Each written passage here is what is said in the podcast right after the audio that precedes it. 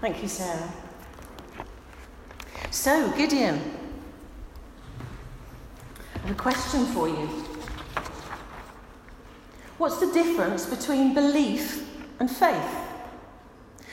Well, for Gideon and the people of God, it was all the difference. It was the difference between victory and defeat, between overcoming and being overwhelmed. Well, our Bible reading, it bursts in right in the middle of the life of Gideon. Uh, if you were here earlier this morning, you would have got part one of Gideon's life at the 9:45 as David opened um, an earlier passage uh, for us in Gideon's life. But let's have a little bit of context for us this morning. We're continuing our series of being human in a God shaped world, asking those three simple questions What is God doing? What are the people doing? And what can we learn from their life about what they should be doing and what they are doing? Well, this book of Judges, this time of Judges, follows on, as I said earlier, um, from the conquest of the land. But the book I used to find extremely confusing, and now I understand why. It's a little bit like a washing machine, because the people of God go round and round in this circle of apostasy, which then leads to oppression. But then, as they turn back to God, He delivers them. But then the cycle goes on again as they fall away from God. The context in Gideon's lifetime, the Bible said, is that the people of God did evil in his eyes. And so, for seven years, God had given them into the hands of the Midianites. The Midianites raided their land, and every harvest, or just before every harvest, they would come along and plunder the Israelites' crops and their livestock. In fact, the people of God were so afraid they built hideouts and shelters for themselves against their aggressive neighbours. You know, if this situation were a pantomime and not real life, I think to the people's question, those people who were shaking, terrified in their hideouts, to their question, Where are you, God? we would have to say, He's behind you. But this is not pantomime. It took the people seven years to learn that lesson before they gave up, hiding from their enemy, and they turned back to the God who is faithful, the God who loves them, the God who loves us. Maybe for us, we've been in hiding like them for seven years, maybe 17 months. Are we going to give up hiding, give up being fearful, and turn wholeheartedly back to our God? Well, in response to the people's cry, their cry of repentance, God sends a prophet to remind them of his utter faithfulness. And we can read about that uh, early on in Judges chapter 6. And then enter Gideon. Well, no, if we read chapter 6, we will find that he too is in hiding. Gideon is one of the fearful ones. He's too scared to be doing his job where he should be doing his job, the normal place. Instead of threshing corn out in the open so that the chaff can be blown away, he's found hiding, found by God, hiding in a winepress doing his work there. The Lord seeks him out and finds him. But then we see that God doesn't see Gideon as Gideon sees himself, as we see Gideon. Because God sees him for who he will become, the full potential that the Lord has put into him. And so we hear God's famous description of Gideon and his promise to him. He says this The Lord is with you, mighty warrior. Gideon wasn't at that point a mighty warrior, but God was calling out in him what he saw in him and what he intended for him to become. And it's a principle that the Lord uses again and again throughout his story, throughout history. He uses ordinary people, ordinary people who are willing to be used by Him, and He moves them beyond their natural capacity and capability to do good, to make much of God, and to remind us, just as Gideon was reminded, that God is with him and God is for him. God is with us and God is for us.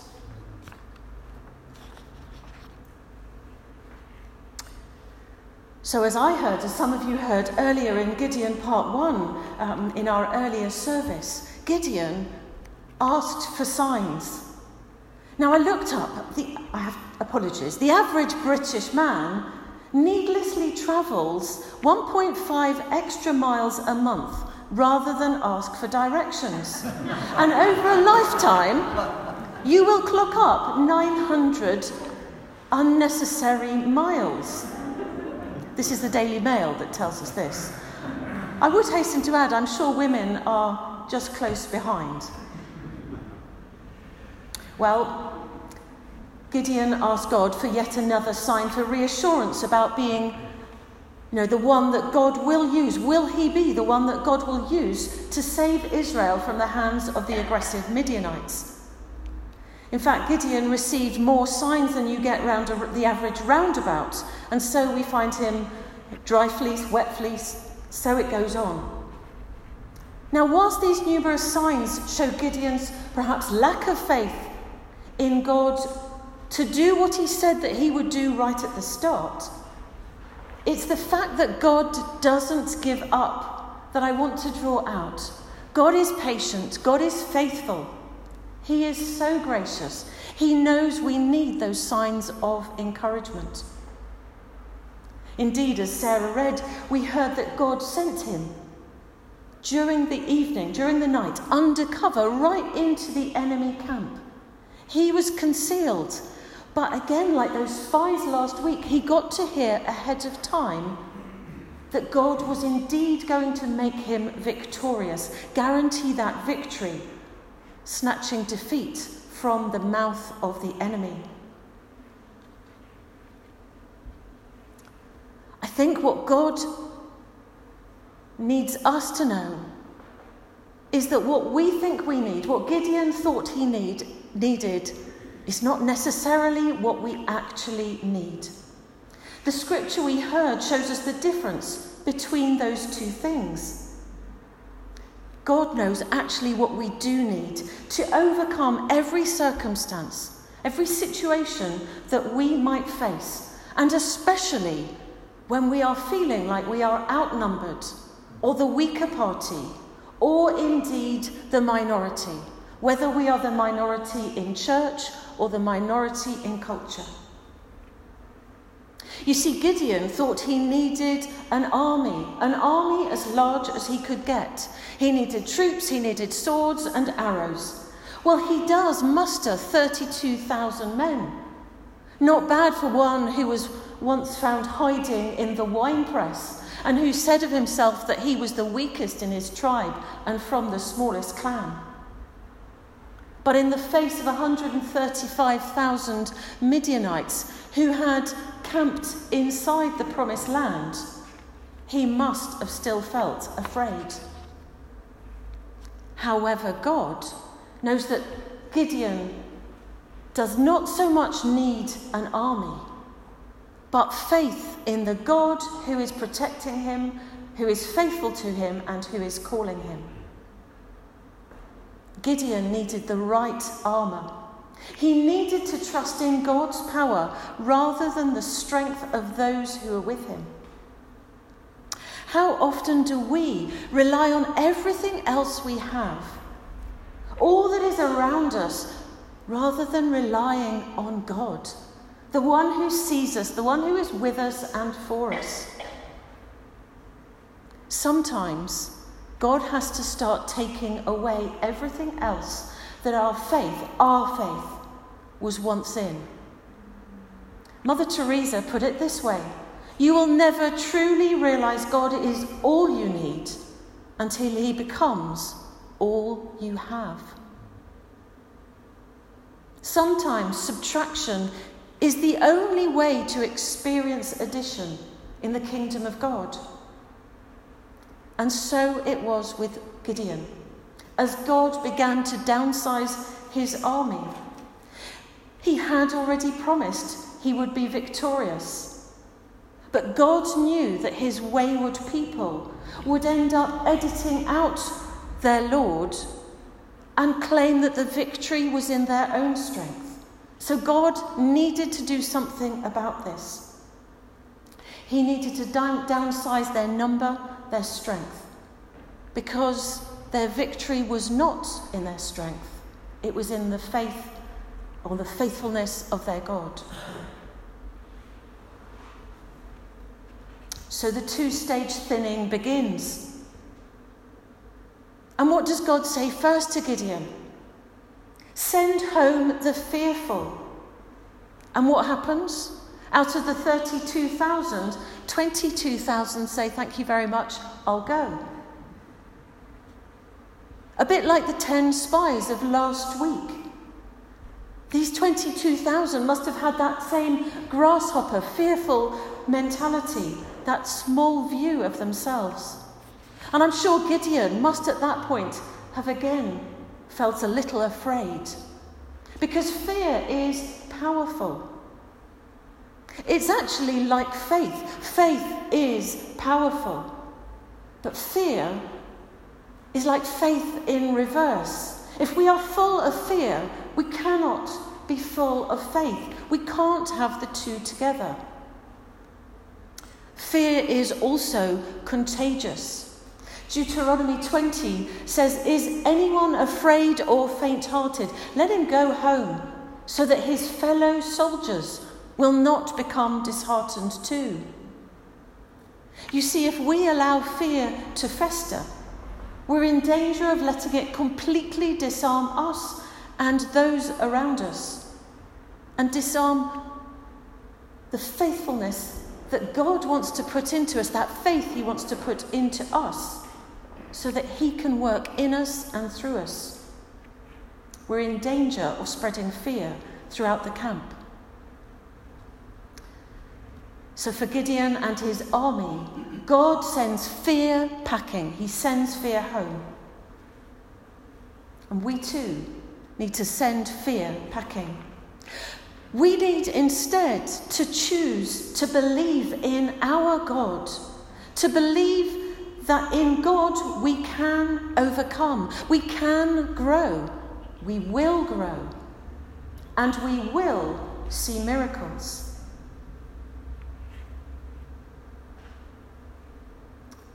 The second pruning that God gives Gideon is then the drinking test. Not, as we might imagine, a Friday night drinking test, but indeed in the ordinary course of daily life their boss was watching, and the Lord Himself was watching how they went about their drinking. You can imagine Gideon willing, man after man, to cup his hands, but no, man after man got completely down and started lapping straight from the water. In fact, 9,700 of the 10,000 that were left did it that way. Perhaps Gideon lost hope. He was left with just 300 of that original 32,000. What was God saying in all of this? Gideon, it is not by your 32,000, it's not even by your 10,000, but with these 300, I will give you victory. I will give you victory, whether it were three or you were the only man left standing over these Midianites. Send everyone else home. Because it was never going to be in your strength. The battle was never going to be fought with your weapons. The battle will be fought with one piece of armour alone faith Faith in the God who called you. Faith in the God who immediately that you cried out in repentance came and rescued you and said that he would deliver you. All God requires on the part of his people is their faith. And he said, The only way I can put faith in you is by taking out from underneath you what your faith is currently in. And that truth is borne out by a verse in 1 Samuel 14. Nothing can hinder the Lord from saving, whether by many or by few. God could do with 300 faith filled men more than Gideon could ever do with 32,000. And so it is with us.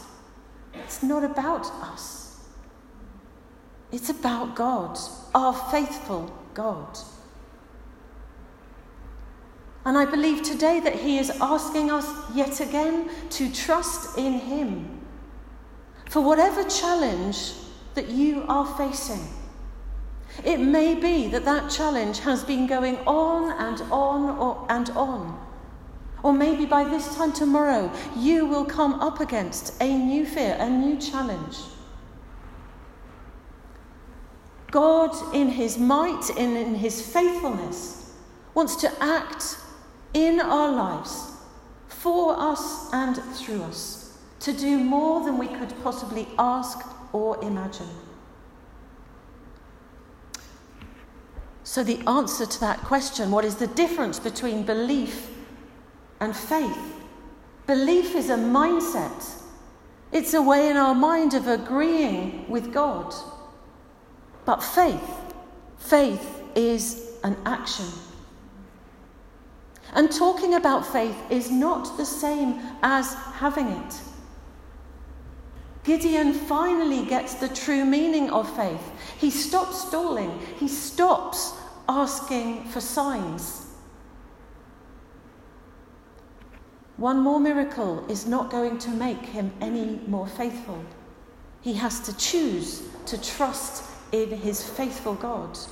And so he gets on with the business of trusting, of having faith, and carries out God's plan, demonstrating his confidence in his God.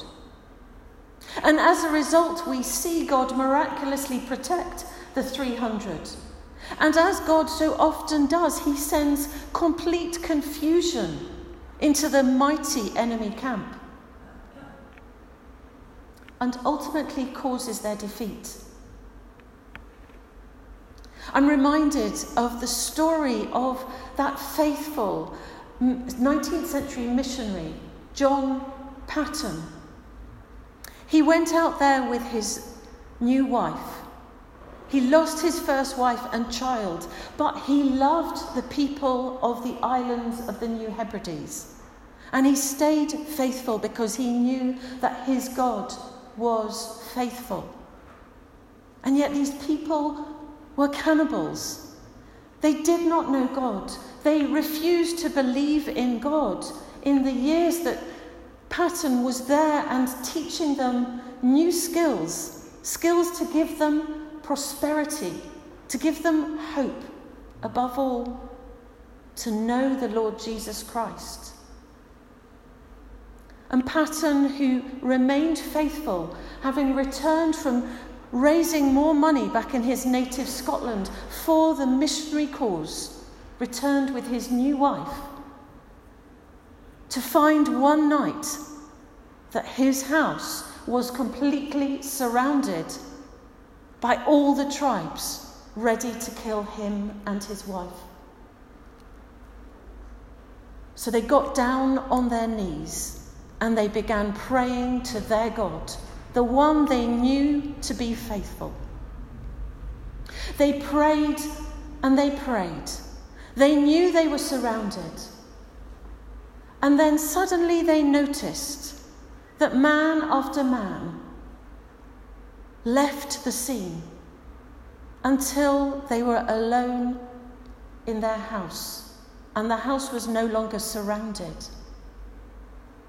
And they thanked their God they thanked their God for saving them. And it wasn't till about a year later when the chief gave his life to Christ and Paton was sitting talking with him and he said, What happened that night that you came to kill us? The chief said, It's when we saw all of that, those people, those men with you, all of the people in your house, we knew we were defeated and we fled. And Paton knew it was just him and his wife and all of God's angel armies. That is our God. So, what about us? How do we start? Well, I believe that Gideon's 300 show us the way. It's not in swords. We don't know how to fight that way. It's not what we need. You see, the Lord put in Gideon's hand and told him to put in every man's hand a trumpet, and in the other, a clay jar in which there was a light. The trumpet represented praise, the clay jar, humility. And yes, you and I are like those broken jars because they were broken. We are ordinary people. And yet, for those of us who know the Lord Jesus, we have inside us that extraordinary light, the Holy Spirit. The Holy Spirit who testifies to us about Jesus and what he has done for us. That he has defeated the sin in our life and has won for us a great victory over death on the cross. The Holy Spirit, He is our peace. He is the light who is within us, so that our hearts will not be troubled, even in the face of a very great army. He is our confidence.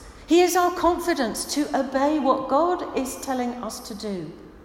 We must listen. We must pray because that, in the place of prayer, is where we will hear the small voice of our Lord directing our every step. Our faith will be in action, and we will see, we will see the Lord do great things in us and through us. Amen. Amen.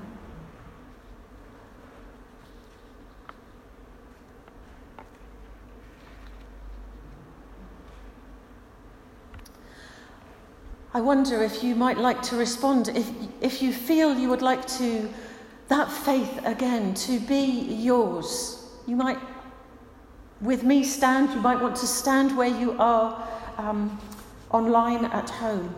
Just as a way of saying, Yes, Lord, I want to stand with you because you stand with me.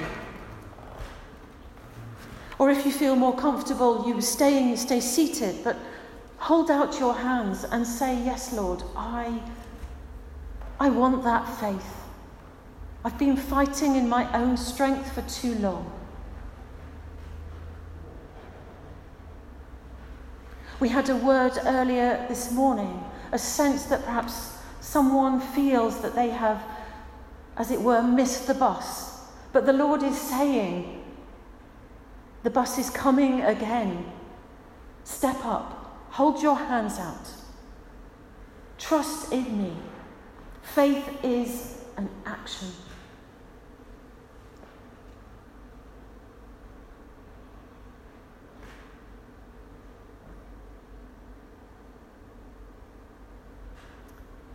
Some of us here this morning have that sense of fear, but saying, yes, but you don't know what I'm facing.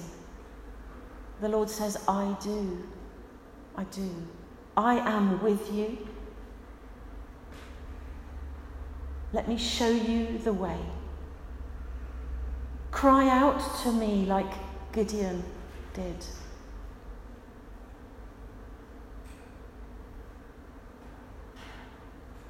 Come out from hiding. Come back to me.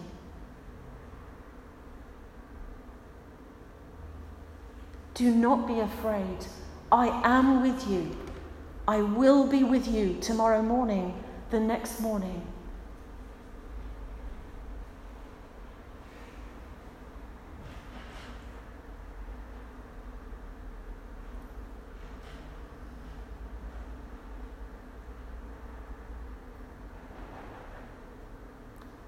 God is a God who shows us ahead of time. He has shown us ahead of time that in the end all will be well as we put our trust in Him. And in the meantime, our God is a God who shows us the way to overcome and not be overwhelmed. He wants to speak to you, placing His word in you.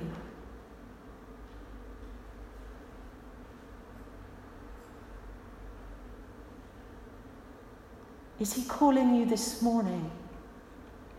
Who He has made you to be? A mighty warrior when you thought you were afraid and hiding. Mighty warrior, I will deliver you, says the Lord.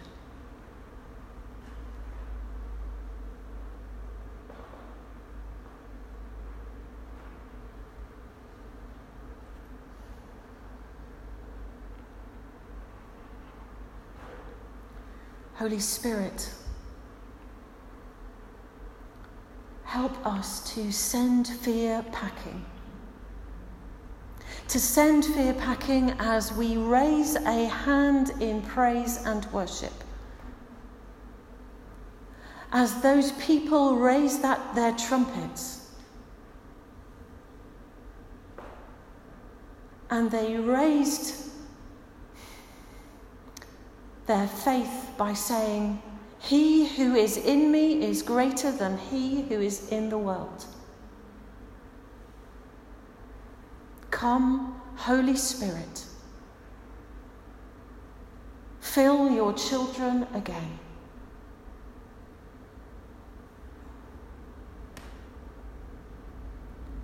In the name of our mighty Lord Jesus Christ. Amen. Amen. And let us continue on in prayer as Bob brings us our intercessions.